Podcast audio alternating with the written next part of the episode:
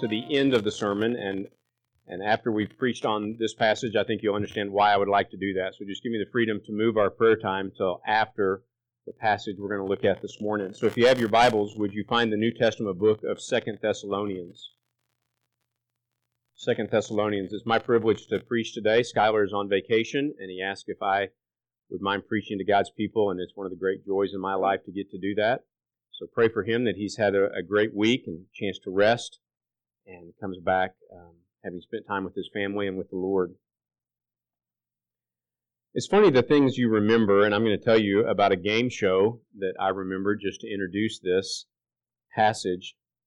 I don't remember when I watched it. I wasn't um, wasn't terribly old, but I was old enough to know that I would do very differently than what the people in the game show were doing this game show, if you if you won the contest in the show, what you got as a reward for that, your prize was this: you were taken to a, a large grocery store, and you were given a, a cart at the grocery store, and a certain amount of time. And I don't remember the exact amount of time. I think it was like three or four minutes. It wasn't very long. And whatever you could run through the grocery store and pile into your cart and get back to the front of the store before the timer stopped, you got for free. And so the three or four, I think it was two men and two women that had won the contest in this game show, when the buzzer went off, it was like sheer panic.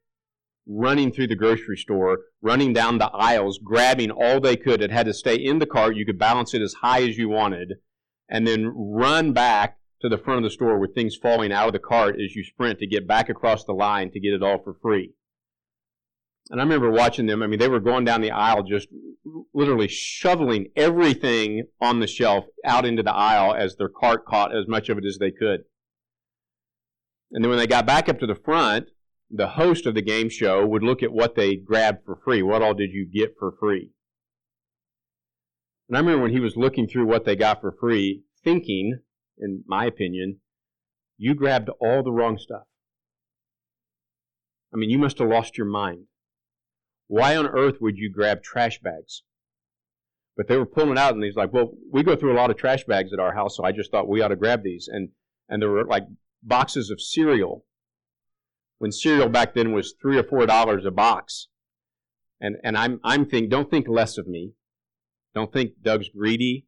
Don't think less of me if you think I'm greedy, or don't think less of me if you're a vegetarian.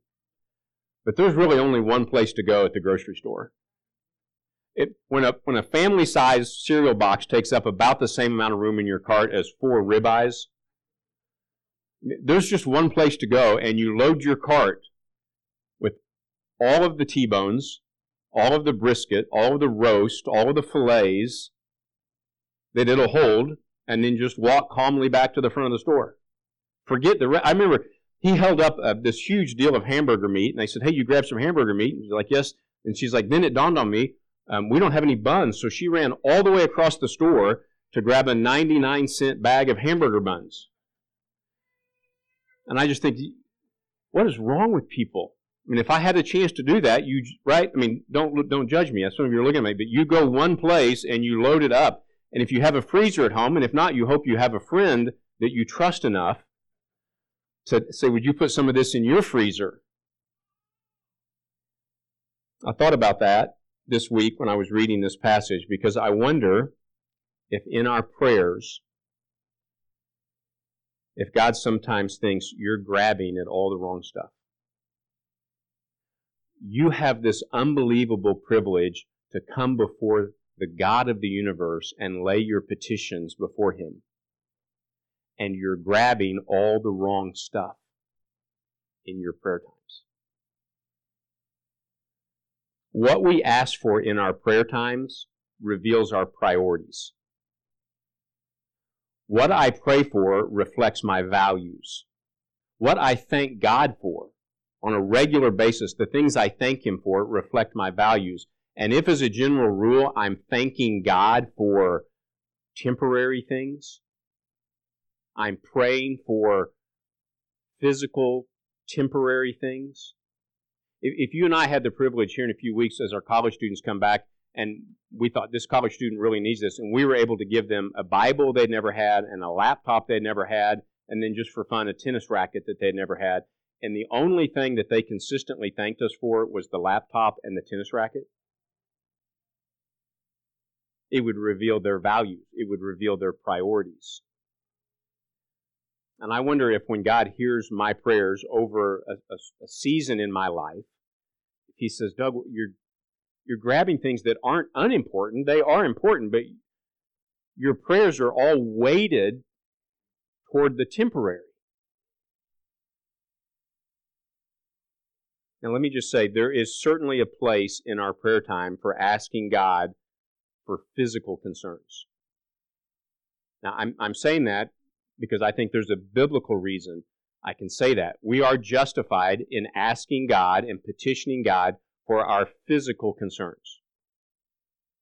Just to give you two reasons I say that. Jesus, in what we sometimes call the Lord's Prayer or the model prayer, he said, You ought to pray like this God, give us today our daily bread. That, that's asking God. Jesus is saying it's, it's totally valid to pray for physical, earthly, temporary things. That's okay. So Jesus says, listen, you can pray. God, I've, I got to have food to stay alive. So would you give me what it takes for me to stay alive until you're done with me in this life? Keep me alive as long as you want me alive. And that would require some daily food, daily bread. So it's okay to pray for those things. John, in 3 John, verse 2, actually prays for a good friend of his named Gaius and he says, I pray for Gaius that you may be in good health and that it go well with your soul. So John models for us that it's okay to pray for people we love and their health. And Jesus models for us it's okay to pray for daily needs. So I'm not saying those are wrong.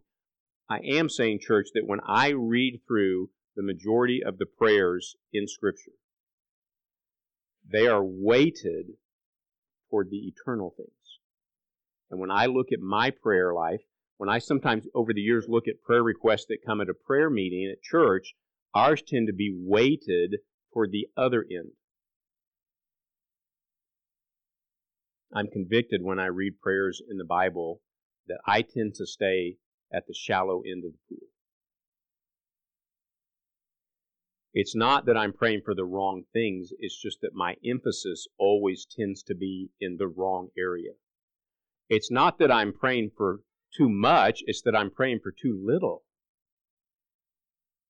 When I can petition God for anything on your behalf, when I'm praying for you as my brothers and sisters in Christ, and I can petition God for anything on your behalf, and I stay in the shallow end of the pool for you, that reveals my values, and I fail you as my brother or sister in Christ. I fail you. So, why is it that our prayers stay weighted toward the temporary? Is it because that's where our values are? When I'm praying for you and all I end up praying for is your health or your job situation or a big test you have in school or your success in life or your safety as you travel or I pray that all of your problems would disappear. All valid things to pray for. But if I stop short and that's all I pray for when I can pray for anything, I have not loved you and prayed for you the way Paul loves brothers and sisters and prays for them.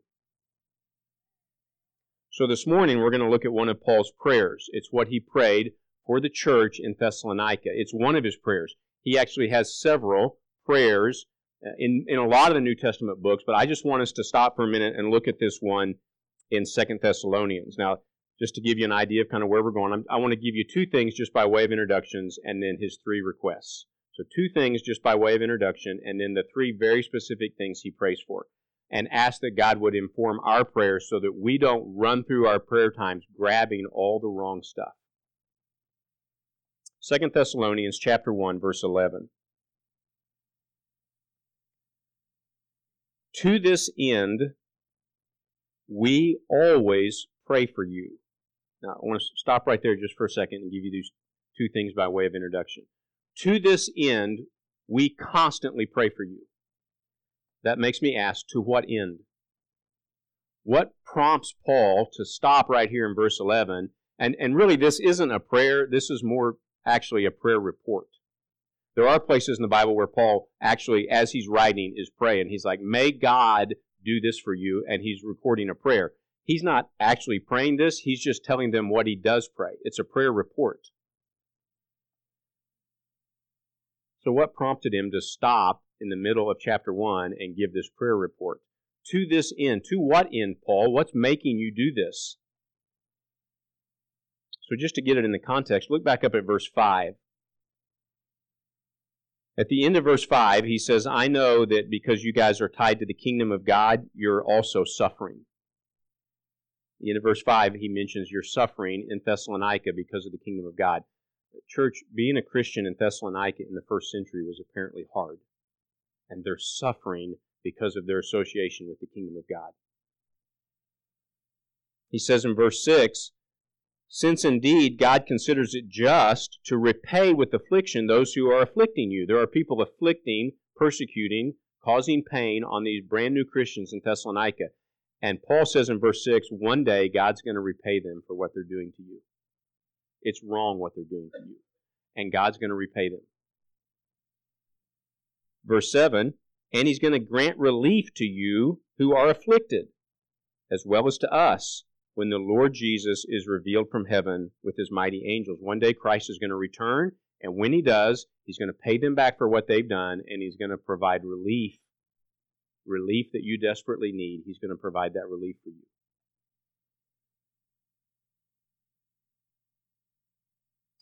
verse 8, when he comes with his mighty angels in flaming fire, inflicting vengeance on those who do not know God and those who do not obey the gospel of our Lord Jesus.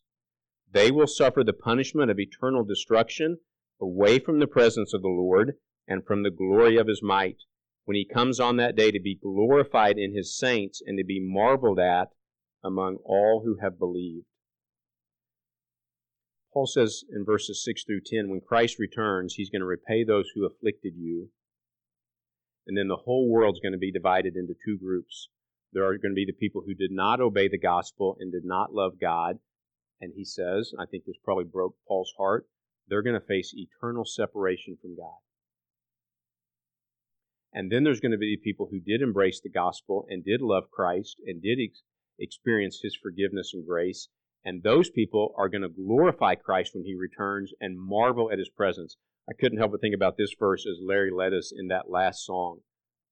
Holy, holy, holy. That's what these people are going to be singing when he comes back. Paul, in verses 6, 7, 8, 9, 10, as he builds up to his prayer report, he's saying, listen, God's sovereign plan is going to be accomplished. It's tough being a Christian in Thessalonica right now. But I'm telling you, God's sovereign plan has been set. One day He will right these wrongs and He will repay these people, and you will have relief, and you will worship, and it'll all be worth it, and you will marvel in His presence. Church in Thessalonica, look past the temporary. Your suffering is real. It is real, and it's bad. Look past that to this when Christ is going to return. And what Paul is telling them in verses 6 through 10 is God's already announced the end. And he will sovereignly bring it about. You could say God's already announced what the score is going to be at the end of the game. He's already told us. At the end of the fourth quarter, when the whole thing's over, this is the score Christ a million, world zero.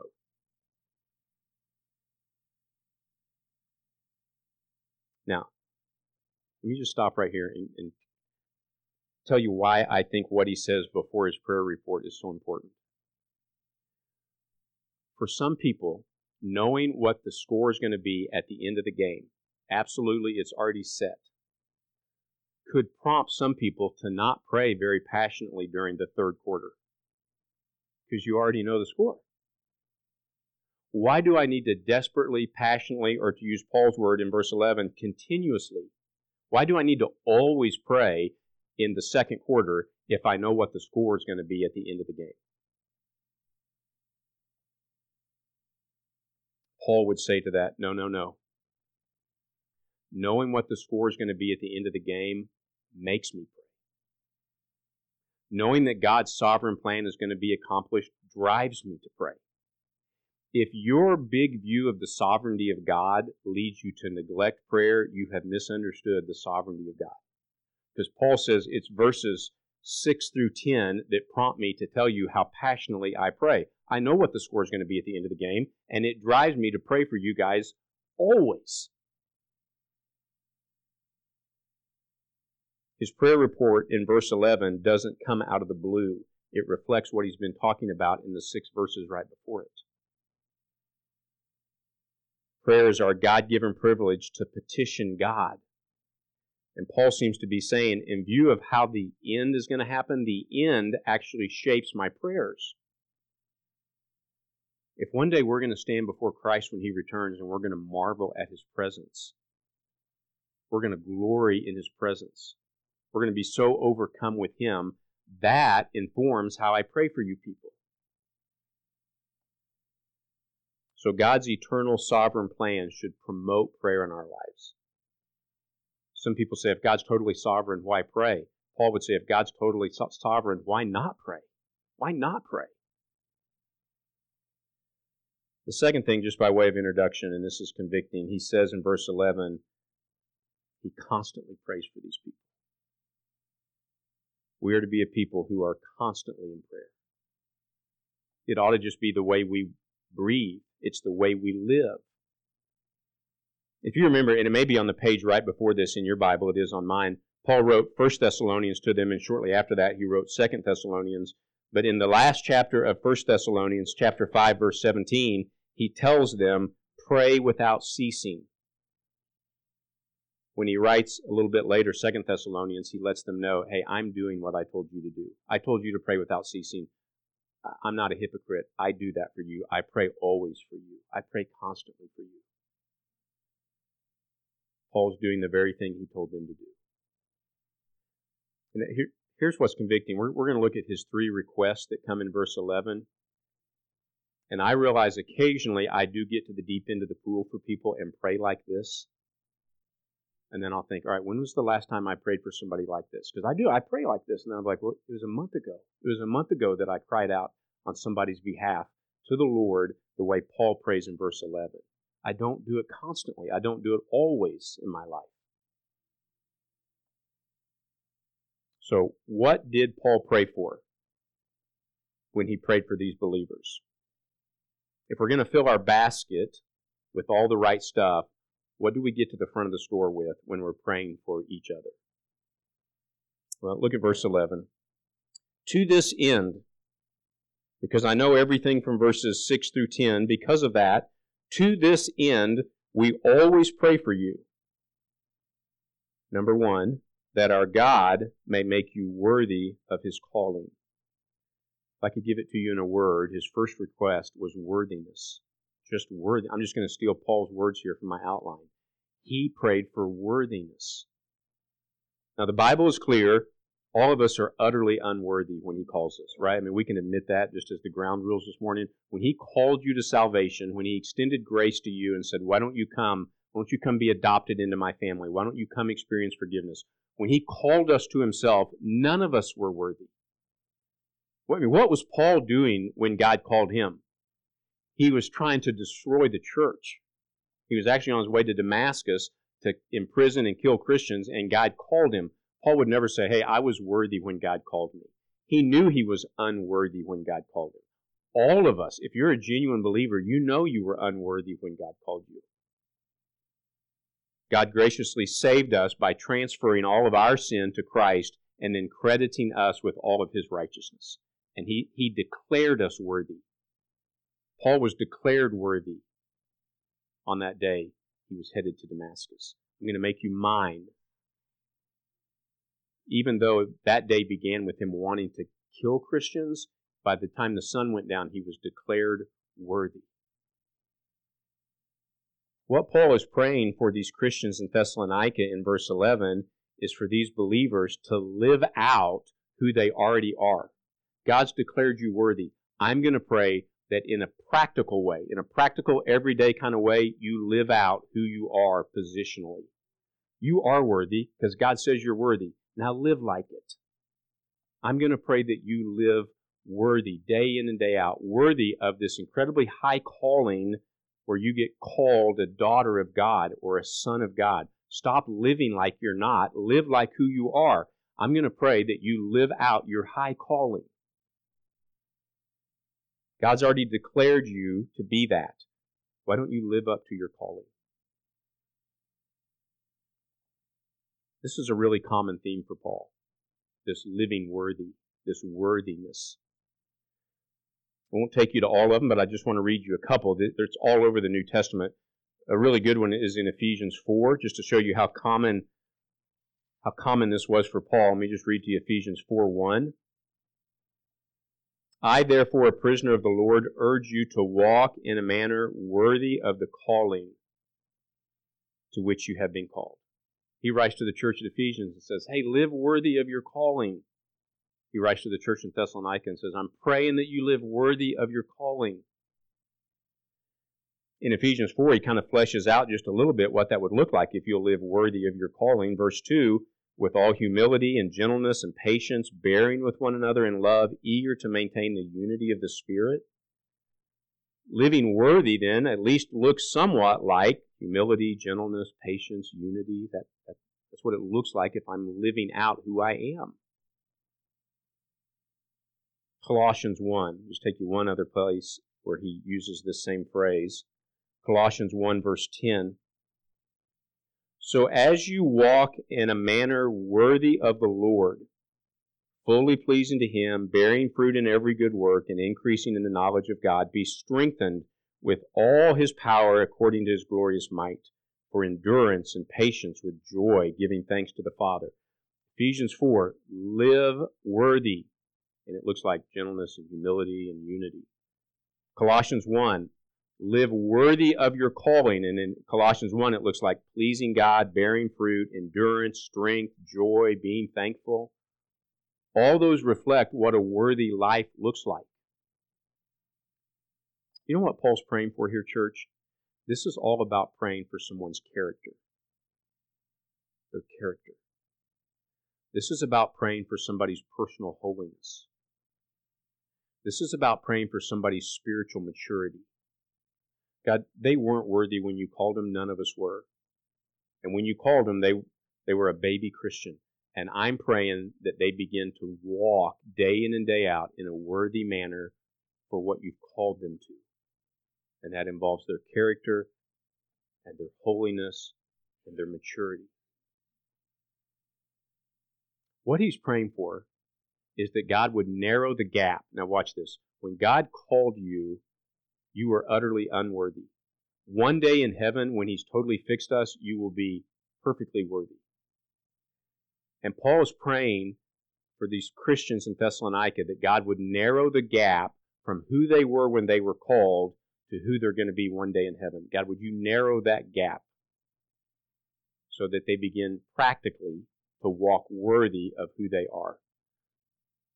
so that one day when you take them to heaven, there's not this huge change in who they are because they've been moving toward being worthy their whole life. And they're so far from who they were when you called them that they're walking now worthy of what you've called them to be. This is about character. And he's not just telling these Thessalonic, Thessalonic, these people from Thessalonica that you need to work harder. He's not just saying, hey, double your efforts and try harder at this. He's saying, God, would you do this in them? They don't have the strength to walk worthy. So I need to make it a part of my prayer time. Now listen, we have a responsibility to do this. That's why in Ephesians 4, he's commanding them to walk worthy. You get the other side of it in Second Thessalonians where he's saying, God, you're going to have to help them do this. We do have our responsibility to strive, he urges us to do it, work hard at it, and then he comes along and says in Second Thessalonians, God, they're never going to make it. They're never going to walk worthy. So I'm asking you to help. So I have to ask myself, do I, do I actually pray like this for people? When I pray for you by name, and we as a staff pray through the membership here on a regular basis, Pray for you by name. Or is this the kind of thing I'm praying for, for you? Let me try to illustrate what it would look like if I, if I, if I could go ahead and pray for the temporary earthly things, but not stay there in the pool. Go ahead and weight my prayers toward the eternal. It could be if you ask me, hey, I, I'm, I'm interviewing for this job and, and they've offered it to me, and I'm trying to decide, do I keep the job I've got now or should I take this other job? And you asked me to pray about that. I should pray about that, and I will pray about that for you. God would give you wisdom to know what's best for you, what's best for your family, which would be the best. Absolutely, about that's that's an earthly thing. It won't matter a thousand years from now which job you had. It's a temporary thing. It's still something we should pray about. Absolutely. But if I just stay there and don't ever also pray like Paul, which would be like this: after I prayed for you to know whether you should take this new job or keep this one, I prayed about your job situation. Then in my prayers I say, but God, so much more important I pray that whichever job she takes, she'll walk worthy. Because infinitely more important than the name on her paycheck, what company it's coming from, it's whether when she's there, 8 to 5, she walks worthy. So, God, I do, I do pray you'd let her know which job to take. But regardless, May the way she dresses and the language she uses and the compassion she shows to people at work and the joy she shows at work and the integrity she takes to her job and the light she is in the darkness, I pray for her to walk worthy 8 to 5, regardless of where she's at. See, that's weighting myself, weighting my prayers toward the deep end of the pool for you. And I'm convicted that I don't I don't always do that. I stop praying for the temporary, earthly, transitory things. Where you work is important. Way more important is whether you walk worthy while you're at work. So Paul prays for worthiness, personal holiness, integrity. Second thing he prays for is also in verse 11 worthiness, and the second one is fulfillment. Just going to steal his word again. Verse 11, to this end, we always pray for you. Here's how Paul, as a pastor, prayed for his people that God would make you worthy of his calling and that he would fulfill every resolve for good. That God would fulfill in your life every resolve you have for good. What's he praying for there? That God would fulfill every resolve for good in your life. I, th- I think this is a beautiful thing Paul prays for. Paul so believes that Christ can change a person, change a person at the deepest level so that even your dreams change, even your desires change, even the things you're resolved to do in life, your resolutions in life, even those things change. And Paul's praying for these Christians' personal fulfillment. God, would you fulfill the things that they dream about doing if, God, in your view, they're good. If you call them good, these, these, these things that they've resolved themselves to do, that in their hearts they long to do, he actually believes God can change us even in our desires. And he's like, God, if these Christians in Thessalonica that are being abused and suffering, and we're praying God would make them worthy, what if as, as they begin to walk worthy, their hearts actually change. And they would find great satisfaction in getting to do something that's good, great fulfillment in getting to do something that's holy. God, would you so work the circumstances in their life and open the door for them to get to do that thing that would so fulfill them and it's holy and good and right in, in your in your view, God. I trust your view on this. Fulfill every resolve they have for good. God has to change us at a deep level to actually change our want tos. So Paul's saying, if their dreams are noble, guys, the world tries to find fulfillment in selfish ways, right? The world tries to find fulfillment even in sinful ways.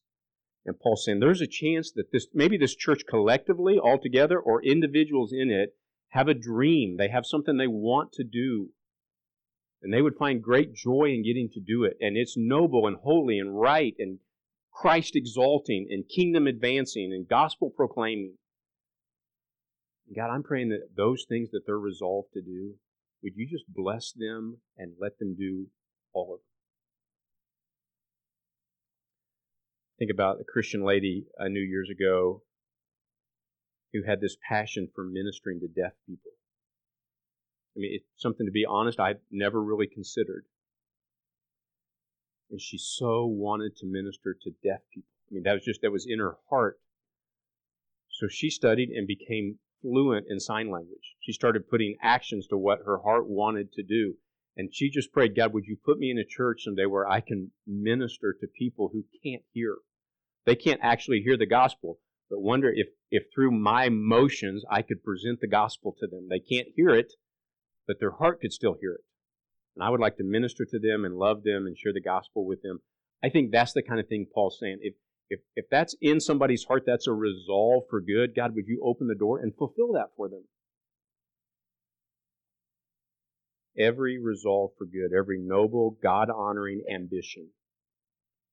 God, work the circumstances in their life and open the doors so they can do that. You guys realize that God is not the joy killer that many people think He is? He's not the joy killer that the world wants to say He is. He just wants us finding our joy and fulfillment and satisfaction in things that He calls good. Because then we have the joy and the fulfillment and the satisfaction and none of the regret and none of the remorse and none of the guilt.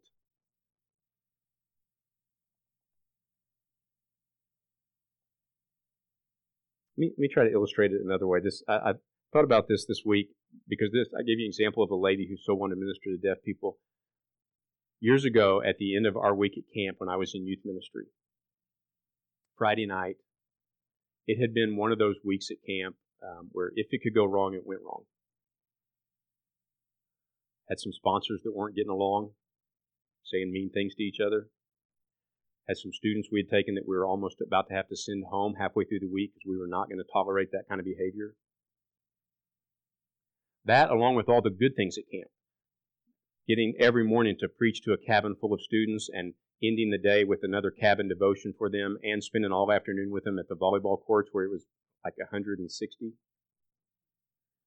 And by the time Friday night got there, I mean, I, I, I was ready to go home. I was spent.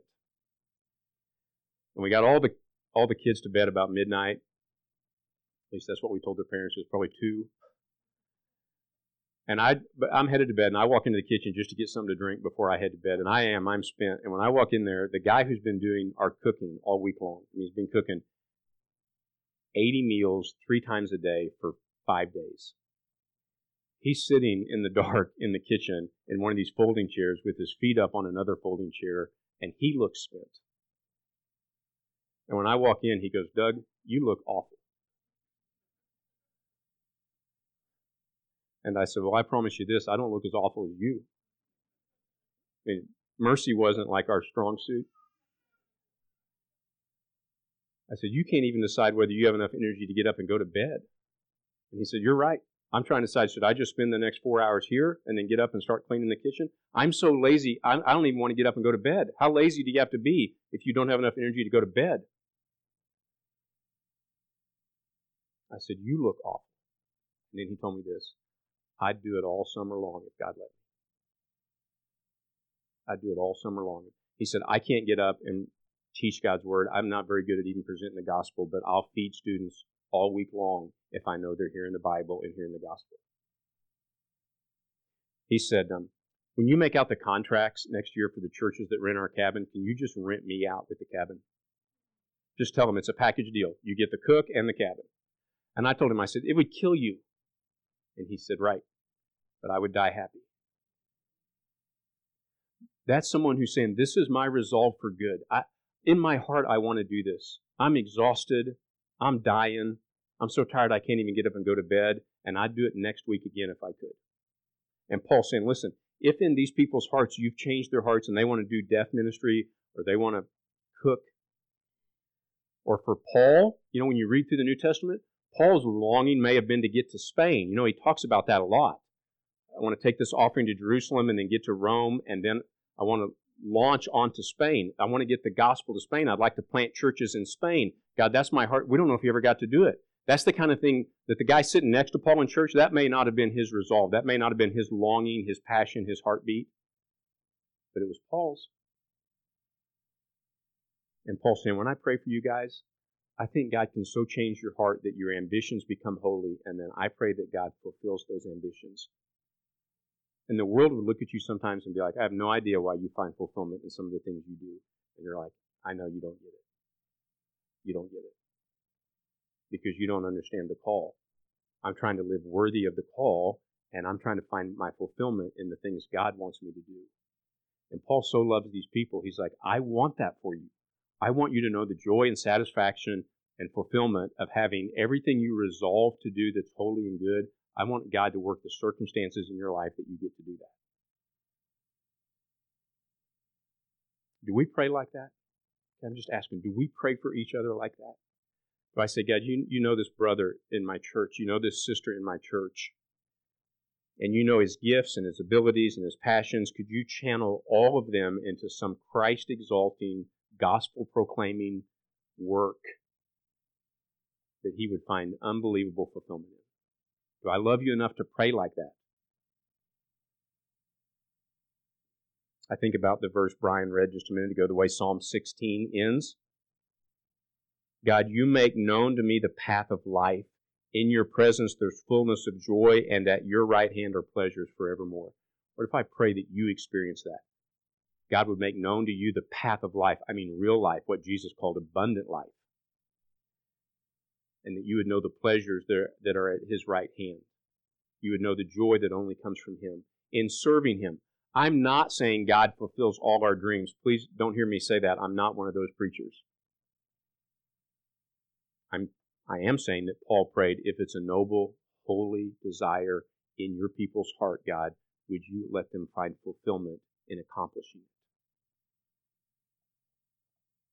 So Paul prays for worthiness and he prays for fulfillment. And the last thing he prays for is power. I'll steal his word again. To this end, we always pray for you, that our God may make you worthy of his calling, and he may fulfill every resolve for good, and he will also fulfill, same verb, every work of faith by his power. Every work of faith by his power. Paul's praying at the end of verse 11 for God empowered works that result from your faith. God, would you take every work of faith that they have and provide the power for it? Paul knows, and I'm grateful that Trinity faithfully preaches this. Salvation is by faith alone, right? It is by faith alone. You can never work your way into God's family. It is by putting your faith in Christ. But Paul also knows that genuine saving faith always produces works. Always. Genuine saving faith will change your life. You will have fruit. It will produce good works. As one theologian said, I read years ago, faith always comes dressed in works. It's always clothed in works. Faith is what saves you. And after it saved you, it will produce a changed life, fruit, good works. So Paul is praying because he knows even what James wrote. If you have faith that doesn't have works, that faith is dead. It's not saving faith. So Paul's saying, God, as their genuine saving faith begins to produce this life change, these works in their life, would you be the one that empowers every one of those works that issues from their faith, that comes from their faith. If it's faith prompted works, God, would you would you come alongside them and empower all of those works? So if you put these last two requests together, what Paul's praying is, God, would you fulfill every noble, good desire they have? And when those desires turn into actions, would you then come alongside them and provide the power for the actions? Fulfill the desires and then empower the actions that come from those desires if this lady has a passion for doing deaf ministry, would you open the door so she can? And then when she's doing deaf ministry, would you provide all the power so she's not doing it in her own strength? Provide all the power for her. If Paul wants to go to Spain, God, would you open the door so that at the end of his life he can go plant churches in Spain? If that's a noble desire that you want to fulfill, would you fulfill that resolve in his life? But then when he gets to Spain, would you make sure you provide all the power for him to preach the gospel and plant churches in Spain? God would provide power for service, ministry, new life, works. It's not us just mustering up the power on our own. It's me praying for you. God, empower their works that their faith produced. So again, I read that and I'm like, do I pray like that for you guys? Do I pray like that for anybody? Do I pray for the things that God is concerned for? These are three great requests that I would like to inform our prayers as a church. Yes, pray for a test you have coming up. Yes, pray for your job situation. Yes, pray for your safety as you travel. Yes, pray for your doctor's appointment next week. Yes, yes, yes. And weight my prayers toward this. So that when I think of you and pray for you, I pray for your worthiness. I say, God, would you would you make him a man of integrity? I would pray for your spiritual character. I pray for you as a dad or you as a husband. I would pray that how you live would match your calling in Christ. And then before I get off my knees, I pray for your fulfillment. I was like, God, would you fulfill in these people's life every holy desire they have, every holy desire? Would you set up the circumstances in their life so that they find fulfillment in those things? And then, God, before I quit praying for my friend and my brother or my sister, would you also provide the power so that your service to God would be done in His power. Whatever it is, however you're gifted, your service to God that's so important to this church and to the kingdom of God, He would provide the power for your service. I don't pray like that. I'm, I'm admitting I am convicted that I don't pray like this. But I should. I think I fail you if I don't pray like this. Well, in verse 12, he gives the reason. We'll wrap this up. Why, why should I pray these three things? For your worthiness, your fulfillment, and power in your life. Verse 12. I do this so that the name of our Lord Jesus may be glorified in you and you in him. I pray all these lofty prayers for you, these eternal prayers, these weighty, significant prayers, because I know that if God answers them, Christ is going to get the glory man, I want him to get the glory. I, I think that's why it's informed his prayers. He just finished talking in verses 6 through 10 about how when he returns, we're all going to marvel and glory. And he's like, why don't we just get busy doing that now? And you would be doing that now if you were walking worthy and had all of your holy dreams fulfilled and had God's power working in you for your ministry and service and good works. But he says something kind of interesting here I don't want to skip over. He says, I pray all this, verse 12, so that the name of the Lord Jesus may be glorified in you. He wants Jesus to receive glory in your life, but then he says, and you in him.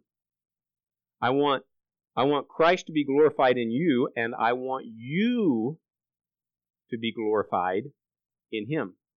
There's a there's a double glory here. kind of interesting that we don't read too often of us receiving glory but it's what Paul says. If these requests are happening, I'm praying so that Christ is glorified in you and you are glorified in Christ. What does he mean by that? It's not that we receive a glory that in any way competes with his glory. I mean, if God made anything clear in the Old Testament, he said it so many times God does not share his glory with another right? I mean, he made that clear. I will not share my glory with another. There's no other gods. Those mute idols you guys are building, I will not share my glory with another. And then Paul comes along and says, listen, Christ is going to get glory and you are going to get glory.